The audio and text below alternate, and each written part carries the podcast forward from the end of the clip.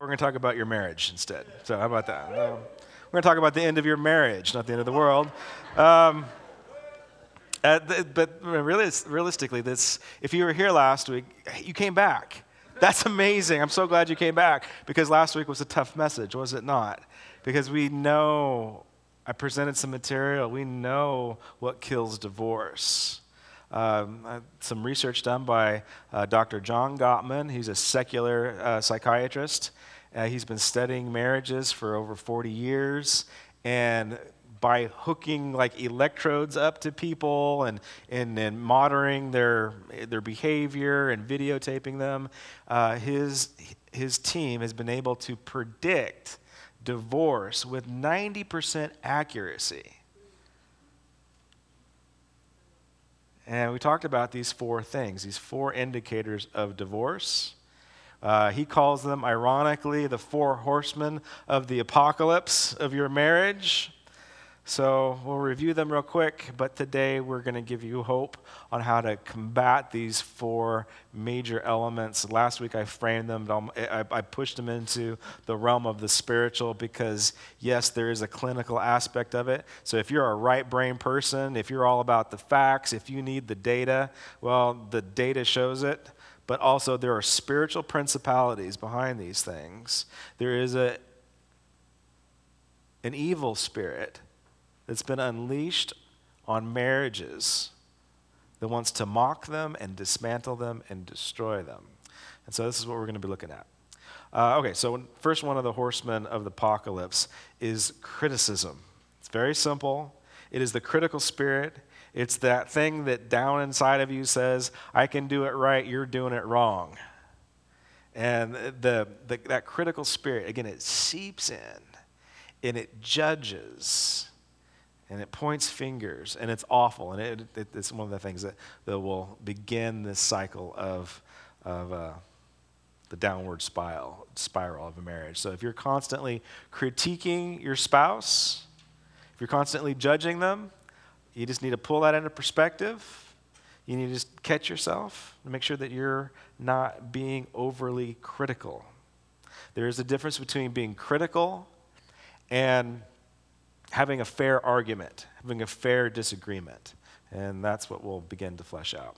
Okay, the second horseman is disappointment. Uh, it is offense. It is that thing that defensive spirit. Let's call it defensiveness, all right? It is when something happens and you get disappointed, you don't take responsibility. So have you ever had this defensive or offensive spirit inside of you where it's just it's not your fault. It's their fault. Right? The reason why we are in this situation is because you did this to me. That is the, the, the general idea behind the spirit of offense. How defensive are you when arguments arise? It's actually one of the very first dysfunctions of relationship in our history.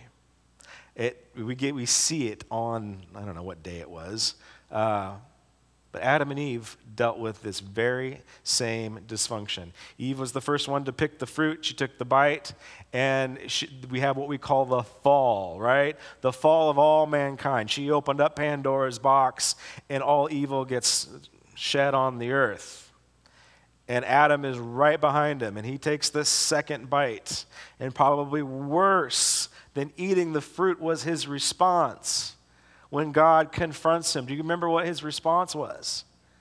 His response was this defensiveness. He would not take responsibility for his actions. What did Adam say? He says, I ate the fruit because of that woman you gave me. Isn't that funny? And we still do this to this day. This defensive spirit not willing to own up. And today we are going to learn how to own up. And then probably the worst is it is a The worst, most dangerous of the four, I believe, uh, this one actually bumps it up to 95% accuracy, is the spirit of contempt. If you, in your relationships, you let the criticism go, if you let the defensiveness go and the, the, that uh, being offended all the time, always hurt, always wounded, if you let that go, it's going to breed, it's going to develop into full blown contempt and that one is eh, that one is a killer. They actually gauge that. Like once people move into contemptuous behavior, where it's not just you don't like what they do, you just don't like that person. Their very presence makes your skin crawl. Once you moved into that territory, you're 95% done. If you just really don't like that person that much, that one's that one's scary. And then everything that blocks the progress of growth, of health of maturity is the last of the horsemen. It is stonewalling. Or it's the ostrich. You're just going to stick your head in the sand and not deal with the problem. You choose to emotionally disconnect. And this is mostly a guy thing, by the way. 85% of men will stonewall because it's like, well, we've already had this conversation. We've already fought this fight. I, it's like, I'm just done. I give up. I quit. I'm stonewalling. And guys will emotionally dis- disengage. They'll go to the gym, they'll grab the remote, they won't deal with the problem. Well, women do it too, of course, but they just do it in different ways. But mostly guys are the ones that, they're the first ones to disconnect. And so if you're ever feeling like you've dealt with this, you're not alone but there is hope. And we're going to talk about the solutions. We're going to talk about the antidotes. Well, while there are four horsemen, today we're only going to be talking about three of the antidotes. So let's just take a look at the first one. The first one is you're going to have to build strong love maps. What in the world does that mean? Do you remember when you first went into that romantic relationship? When you first got into it, you were, in a sense, you're on a journey to discover who that person is. And you ask all kinds of open ended questions to discover who they are.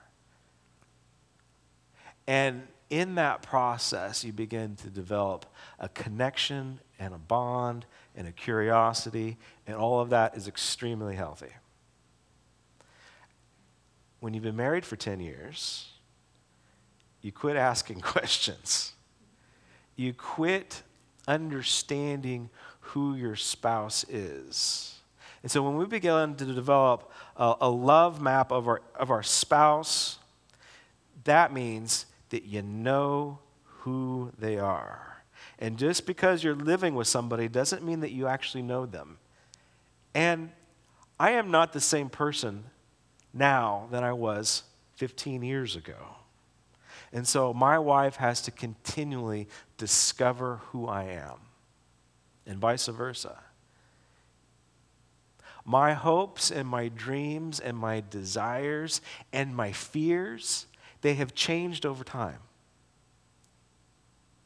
And so, I don't care what season of life you are in your marriage or in a relationship or even future relationships. Like, if you, if you plan to get married someday, you just, look, please, everybody, married, everybody that has been married will agree with me on this one. Please pay attention. Like, if you pay attention to this message, it will save you from years of pain and fortunes in counseling. Take notes, kids.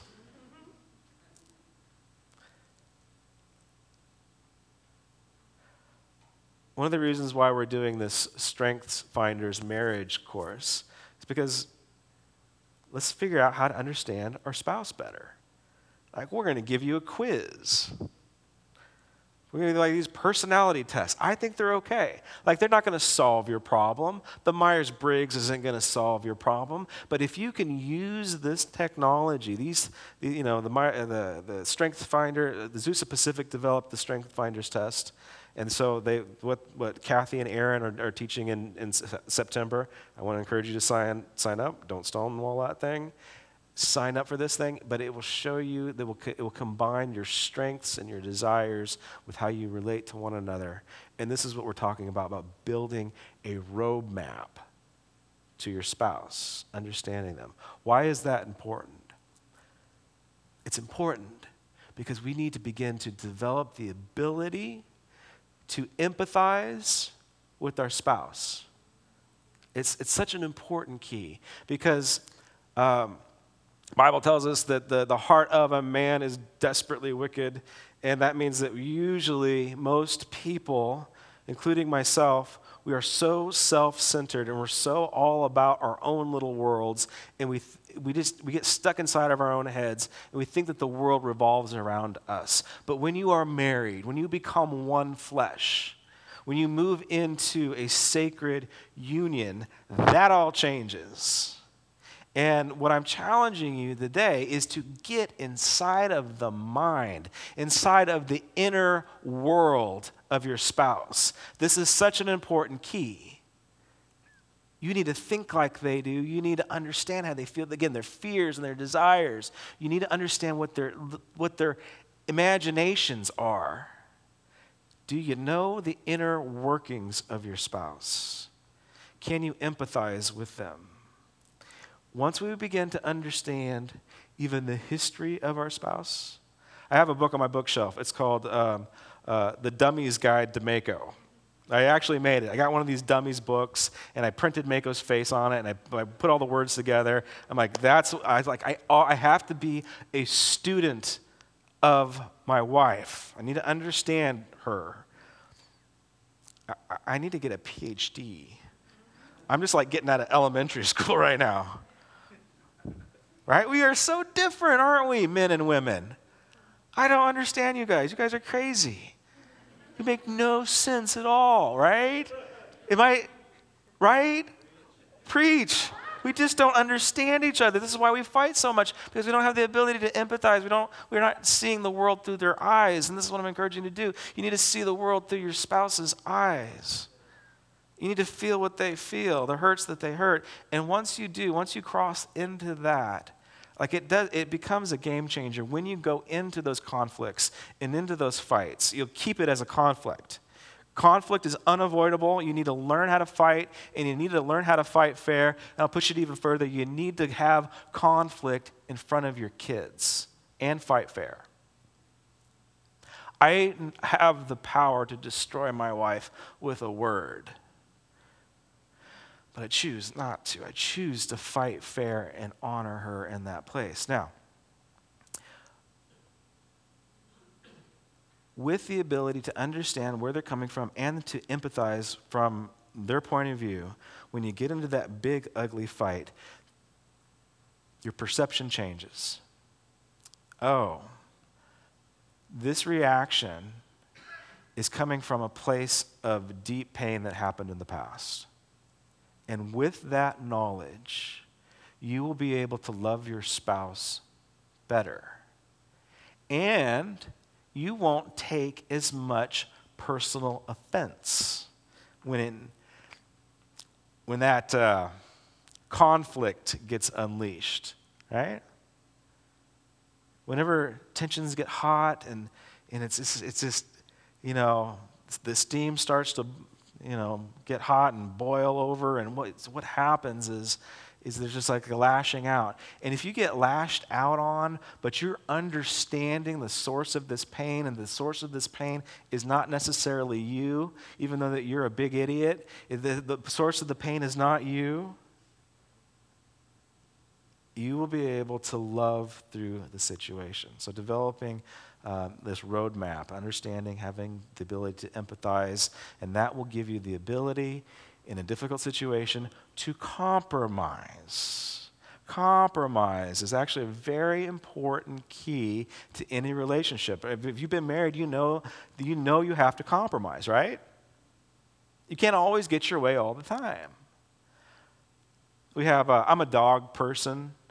So I've always been a dog. We've always had dogs. I've just I prefer dogs over cats. It's always been the way that it's been. And so, um, yeah, I have a 10 year old girl, and so, you know, girls like kittens, and so we had to get a kitten. I'm like, oh, do we ha- I don't like cats. I don't want to get a cat.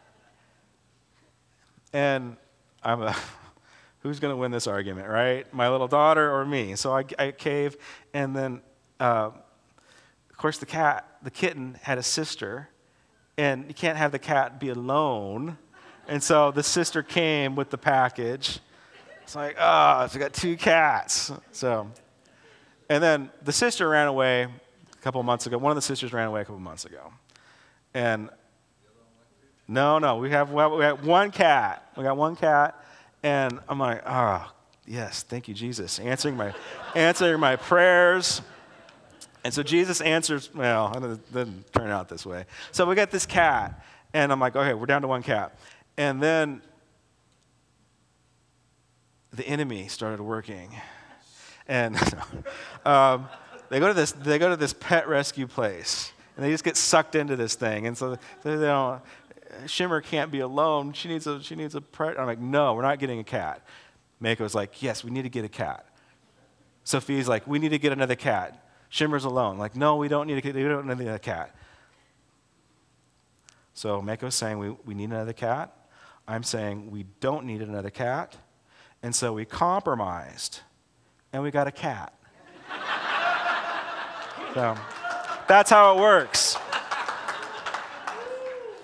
That's how it works, gentlemen. And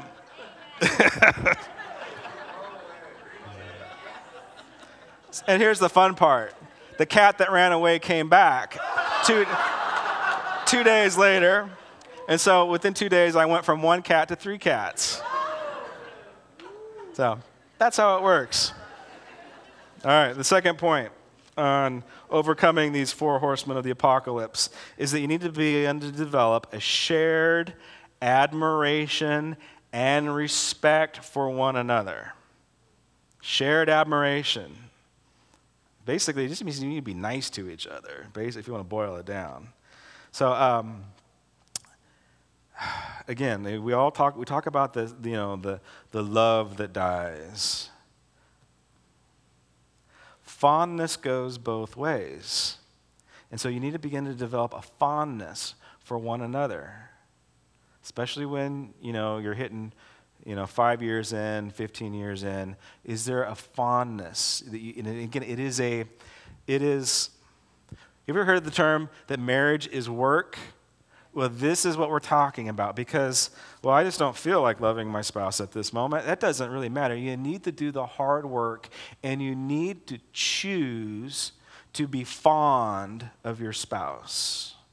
You need to, this combats that, that horseman of the apocalypse, that, that critical spirit. So you get to choose to be critical or you get to choose to be fond of your spouse to speak life into your spouse. There is so much about the power of the tongue in the Bible. It is, we must pay attention to it. One of my favorite verses is, is uh, Psalms 18, excuse me, Proverbs 18 21. And I like this translation. Words kill, and words give life. They are either poison or fruit. You get to choose. Isn't that a great translation? Words kill or words give life. They are either poison or they're fruit. And you get to choose which one. And it's usually in the heat of the moment. So, in that, in the heat of the moment, within a split second, you get to choose whether, there, whether life is going to come out of this conflict or death. Not literal death. Well, sometimes literal death. But definitely spiritual death. You can spiritually kill off something in your spouse or something into the relationship. And it's all tied up into the power of the tongue. Now, remember, the big bad boy on the block of these horsemen is contempt. It is this, it is this the contempt for the other person. Uh, you've been watching the news. It It's, it's it, like If our country was a relationship, it's like the most dysfunctional relationship in the world right now. It's a hot mess, right? Would you agree? But I think that this is what's going on. I can't find it. I read it yesterday, but there's an article in Charisma magazine about the positive things that are going on in our government. Like for the first time in 150 years, Congress is actually praying. So at the top, what the news is reporting, it's all really bad stuff. But at the grassroots level, there's something going on in our country, and this is encouraging to me because part of my, I, am a, you know, I'm a free will kind of guy. I believe that God gives us choice. There's power in the choice, and we, we have the power of free will. So we get to choose. Oh, there's, there's brothers and sisters in Christ that don't agree with me on this, but we get to choose the destiny and our outcome. And I think the choices that we make in the current season that we are in, we could possibly push the needle whether the Lord's going to come back or not. If we screw this thing up, He's coming back. Uh, that's just how I think. I'm off the pulpit because uh, you know that's just whatever. Right, let's get back on it. Um, so there's something going on in our country. I don't quite have a handle on it all, but I will tell you this all this stuff that's going up and the conflict that we have and, and, and the riots and the race stuff, I believe that is a revelatory expression of what God is doing. And we can all agree that racism is, racism is sin, it's evil, right? We agree with that? If you don't, uh, let me work on you a little bit. If I can't change your mind, beat it. I mean, um, because uh, I can, if you're prejudiced, we can work with prejudice. Everybody prejudges everything. It's just inevitable. It's just our human nature. It's our human condition. And I, we can work and we can teach in, prejudice is teachable. Um, racism is not. It is the, that spirit of supremacy that's, what, that's the heart of what we need to get into. And so, what's happening is there is, I think that God is just revealing all this stuff, and He's revealing the sin that is within our nation. And we get to choose how do we respond to this sin. So, although it seems like it might be the end of the world, I think it's a really good thing. He's, he, that's what God does. He exposes and He shines light. And uh, this, this sin of racism and slavery is one of them. I think what's next is I think the entertainment industry is going to push perversion too far. Like right now, it's all acceptable, it's all cool, we're all relevant. Um, you know, but mark my words. Some entertainer is going to push things too perverse and too far where the public can't stomach it anymore. That's what's up next. Because he's revealing He's handing us over to the desires of our flesh. Our nation is being judged right now. And how we choose to respond to that judgment, again, I think is going to push the needle one way or the other. Either way, God wins. But let's just see what happens. Now, how did Jesus, when Jesus was walking around, they thought it was the end of the world too. There was that same weight in the air. There was that same heaviness. There were signs in the sky. The, you know, I don't know if there was an eclipse, but there was definitely signs. And so we see this thing. But here's the, what Jesus did not do. Jesus did not hit the streets in protest. He didn't challenge the Roman government. He said, pay your taxes. I still don't like that one. Give to Caesar what Caesar's. No. That's a bad translation. Let's rewrite the Bible. I don't like that one. But that's what Jesus says. So he doesn't choose off in the way that we would want him to choose things off. How does Jesus change the world? He doesn't do it by protesting it, he, do, he does it by getting people to sit down at his table. And he changes the heart of a man by love and compassion. And that's what we need to do Restoration of this country will happen through the restoration of marriages and relationships around tables where values are true and coming through and being bled out of our lives.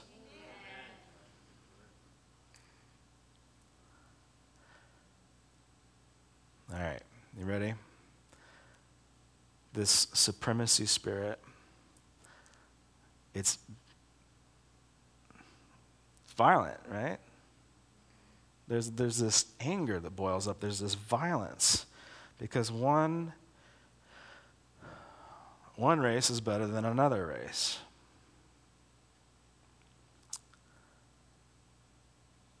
It's contempt for another person. You hang on to your seats. This isn't going to be fun.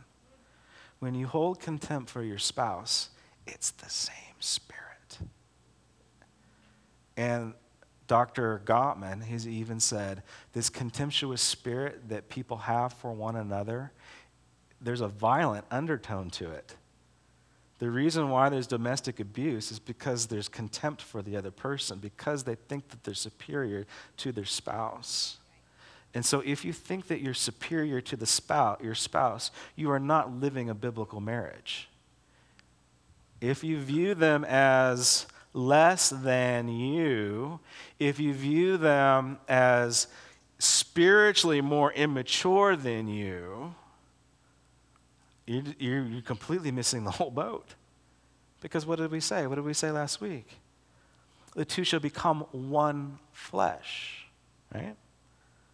Paul says there's neither Jew nor Greek, slave nor free, nor male and female, we are all one. So, in marriage, you have to see each other as equals. That's tough, huh? And so when contempt comes in, contempt says, I am superior to you. scary, isn't it? Because we can easily judge the Nazis and we can easily judge the Antifa, whatever those guys are. But man, I think what God is really calling us into is we just need to judge ourselves. Do we have this spirit of contempt, the same spirit where we think that we're better than others? Now, if in a contemptuous spirit you speak an evil word to your spouse or loved one and you destroy them, it, it does a lot of damage. It really does. You speak negatively to them, so what did we say last week? Like if you if you're bashing the person rather than the behavior, that's that contemptuous attitude. Like you can be okay with you can have a disagreement about I don't know how you take the trash out.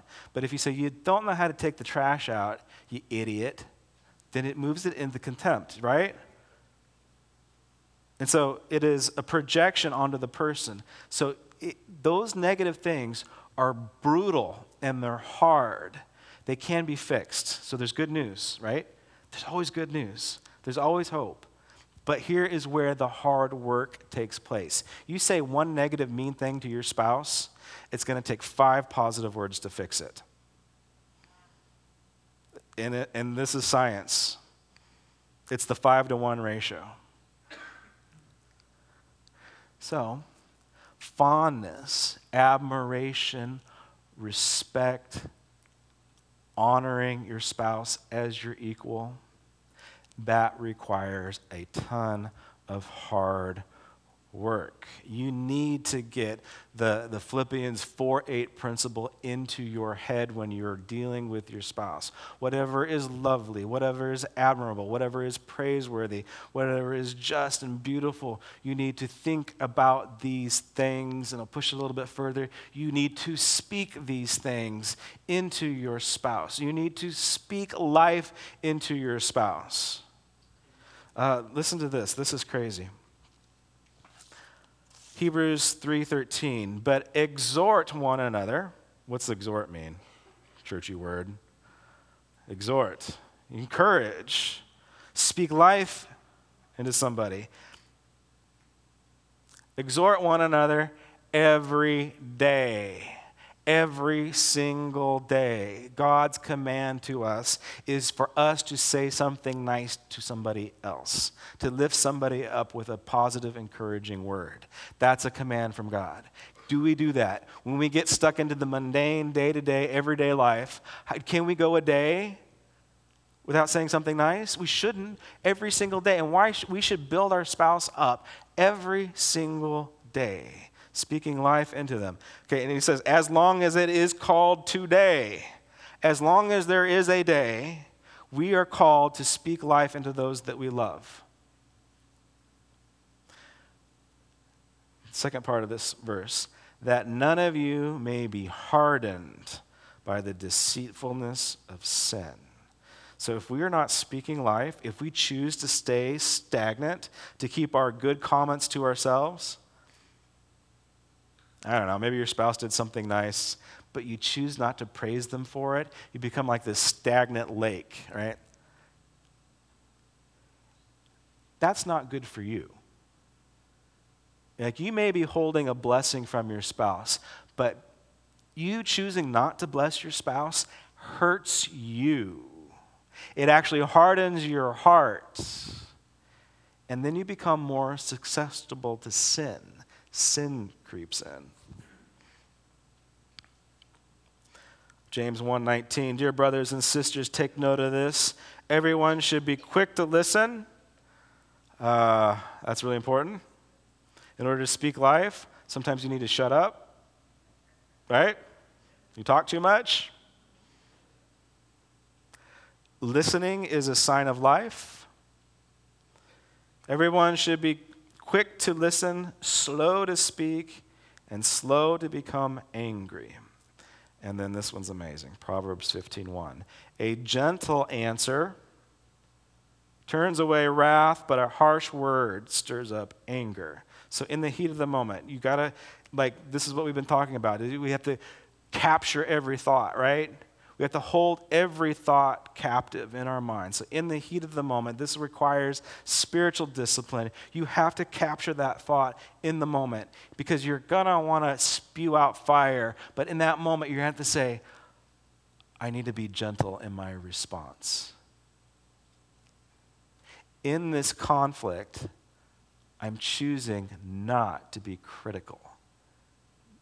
Really fine line but so important and so powerful to get. All right, number three. Again, there's only three points to the four horsemen. There's actually a ton more, but we'll be here all day. Number four is that you need, this is actually, this one goes after the area of stonewalling. You need to turn towards your loved one, turn towards your spouse. So, stonewalling is that emotional disconnection, right? It is like I'm frustrated, I'm tired, I'm spent, I'm going to disconnect. Give me the remote. But that sucks the life out of a relationship. Now, those of you that have been married, you know this one. How many have had the same conversation over and over and over again? Right? Is that just me? That just, okay, thank you. All right. But you've, you've had the same conversation over and it's like, how many times we have to beat this dead horse, right? And again, this is for guys. I'm sorry I'm beating up on you, but this is just the way that we're wired. It's like, like we want to fix the problem. We're fixers, right? I already fixed that problem last week. Why are we talking about it again? Why are we digging up this corpse? I need to get stuff done. Quit bringing up the past. Hmm? Now, here's the thing that science has proven, and I believe that it's biblical too. It's not about the, it's not about the problem. It's not about that question. It's not about that conversation. The conversation is completely irrelevant. It is the bid for connection that's, what, that's what's going on. Like your wife already knows that you've already answered the problem, you're the answer man. She already knows that. She doesn't care about the answer to the problem. She's bidding for an emotional connection. That's what's going on. And so you got to choose whether you are going to tune in or tune out. I want to encourage you to have the conversation again. I know it seems like a broken record, but what you really are going after is the connection, the emotional connection, that bid. She's placing a bid out for you, and you have to take it. Does that make sense? And when you, when you do, then the connection happens. So you are, you're turning towards your spouse rather than turning away. And when you turn away, you break that bond. And what is really going on, doesn't matter how trivial the conversation is, it could be something as simple as, or something as complex as your finances and your, your, your, plan for your future. It could be as complex as that, or it could be as simple as driving to church and there's craziness going on in the car because you got a bunch of kids, and, and your spouse says, Oh my gosh, isn't it a beautiful day? And you don't respond. I do this all the time. I just, I'll just be, I full blown confess because I'm an only child. I have an active imagination. I know how to entertain myself. Most of the time, I'm daydreaming and I'm spacing out. That's just, that's just who I am. My mind is drifting off. Now, you ha- if your spouse says, What a beautiful day it is, at least grunt. that's, that's something. At least give it a grunt. Uh, yeah. at, at, least do that. That it gets you at least a half a point.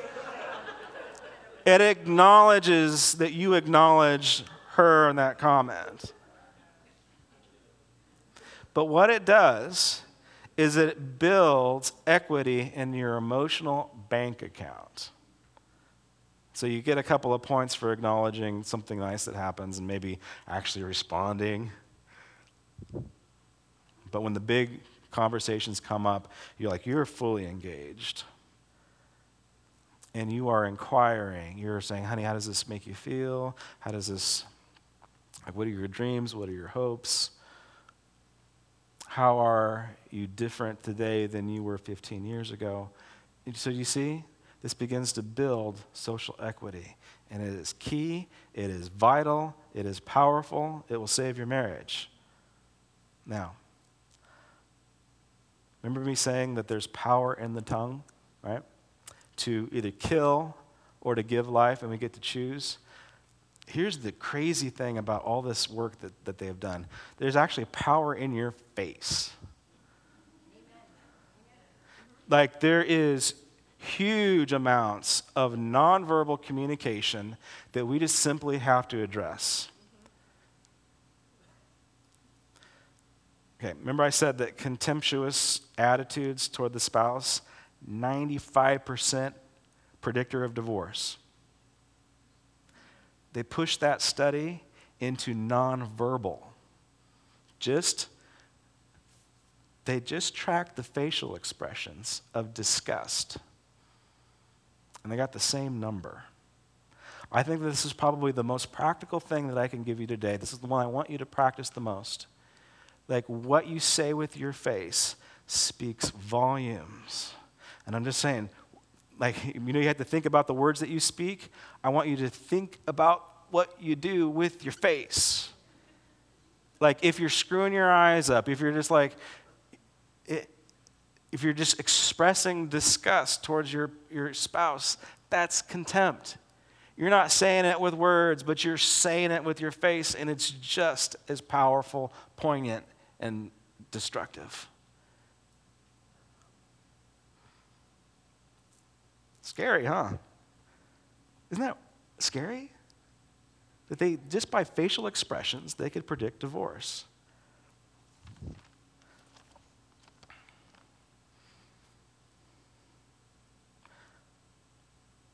When we turn towards, when we begin to empathize, when we say, all right, I'm going to choose to emotionally connect in this moment, Galatians 6 says, bear one another's burdens. Honey, how can I help? What can I do to help in this situation? As so, as so to fulfill the law of Christ.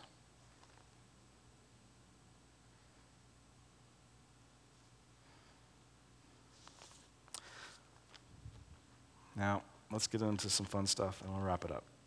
So, you got, you got the three points. What are they? You guys taking notes? What are they? What was number one? Okay, what was number two? Yeah. Number three? Turn towards. Good job. They didn't get it first service. That's why I make it. They didn't. They're like, uh, what were those again? And like, obviously, I didn't do a very good job communicating. So there you go. All right. Uh, Ephesians chapter 5. This is for everybody today. Be imitators of God, therefore, as dearly loved children, and live a life of love, just as Christ loved us and gave himself up for us as a fragrant offering and sacrifice. Let's skip down to verse 8. For you were once in darkness, but now you are in the light of the Lord. Now that is past tense. Most of us, I believe, are saved by the grace of God. That means that you were once in darkness, past tense. Now you're in the light. Praise God. Amen. You are in the light. It doesn't mean all your problems are gone away. We've proven that with our divorce rates in Christian marriages. We'll get into the answer here in a second. For you were once in darkness. Verse 10 and find out what pleases the Lord. Have nothing to do with fruitless deeds of darkness, but rather expose them. That's what's going on in our world right now. Darkness is being exposed. It's a good thing. For it is shameful to even mention what the disobedient do in secret. But everything exposed by the light becomes visible. For it is the light that makes everything visible. This is why it is said, Wake up, O sleeper. That's us. Wake up, O sleeper, rise from the dead, and Christ will shine on you. We've already been pulled out of darkness. God is telling us to wake up. That's cool, I think. It's just, God's so patient with us. It's ridiculous. Be very careful then how you live. Here we go. Not as unwise, but as wise, making the most of every opportunity because the days are evil. So you are, you are in the light. That does not mean that you're wise. Wisdom is a choice. A strong marriage is a choice, and it requires hard work, speaking life. You do one dumb thing, it's going to take you five good things to fix it. At least.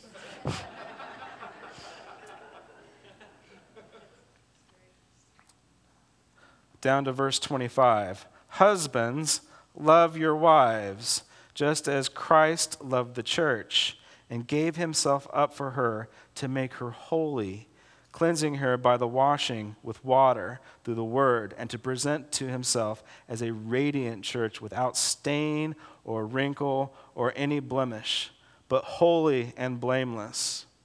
In the same way, husbands ought to love their wives as their own bodies. He who loves his wife loves himself. After all, no one ever hated his own body, but he feeds and cares for it, just as Christ does the church.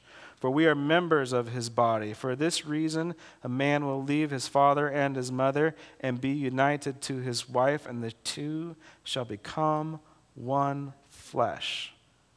Quoting Jesus.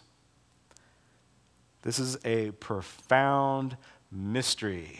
Can I get an amen? amen? No, this marriage thing, it is a profound mystery. It is so profound that it is the best illustration that we have with the church.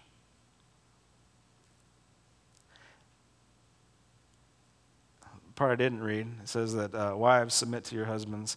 And what it's an unfortunate word for our culture. We just don't like that. But what it's really saying, what it is really communicating in the whole context of this is, wives respect your husbands, honor them.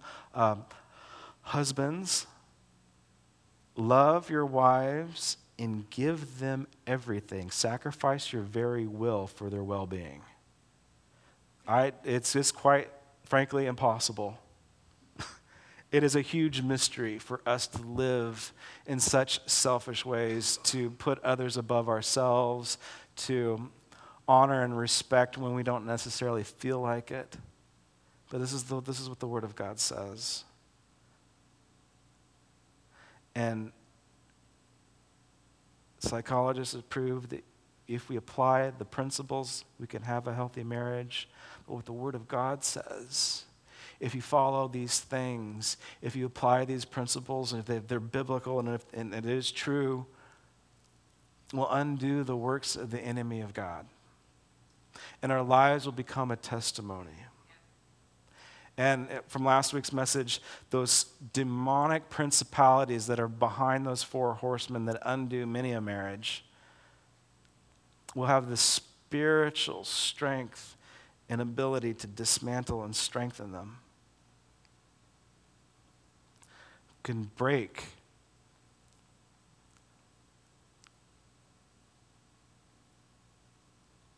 spiritual powers that we inherited from our families.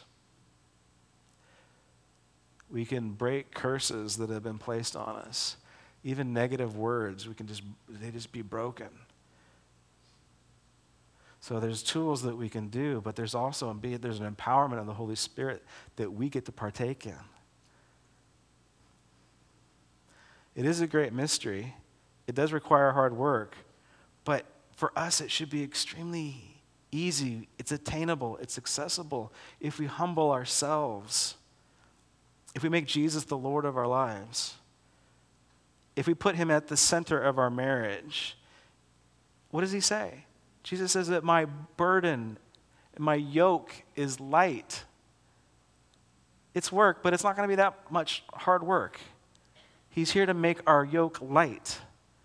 But it requires us to submit to his authority, both male and female.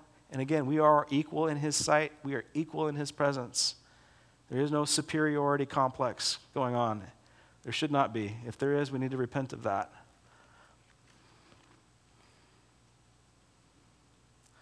I get the, the band to come up to the front. We're going to wrap up. And so I, I would say, again, the most practical thing I would say is watch your mouth, be conscious of your mouth, be saying, okay, I'm going to hold every thought captive. Number two, watch your face. I don't know how you watch your face, but be mindful be mindful of how snarky your face gets.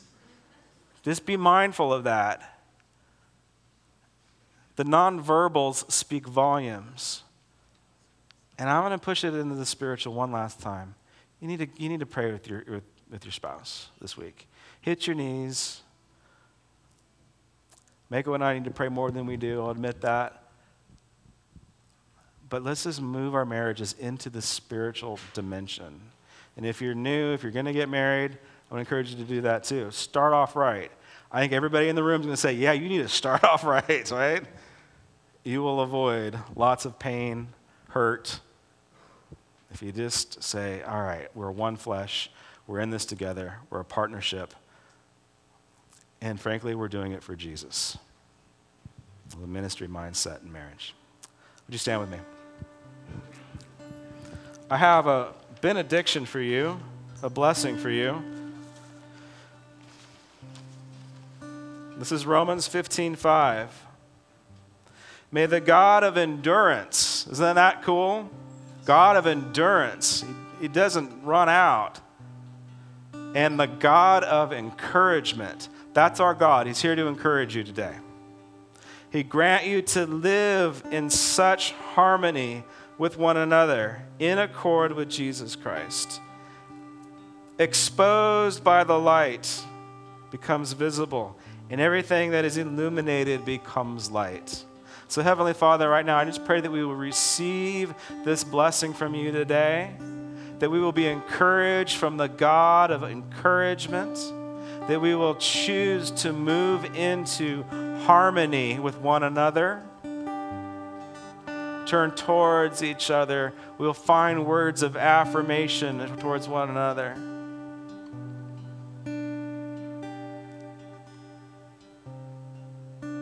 God, right now, I just pray you just do a deep work in our lives, in our inner lives, God. I pray that we'll be able to discover our spouse once again, find out who they really are.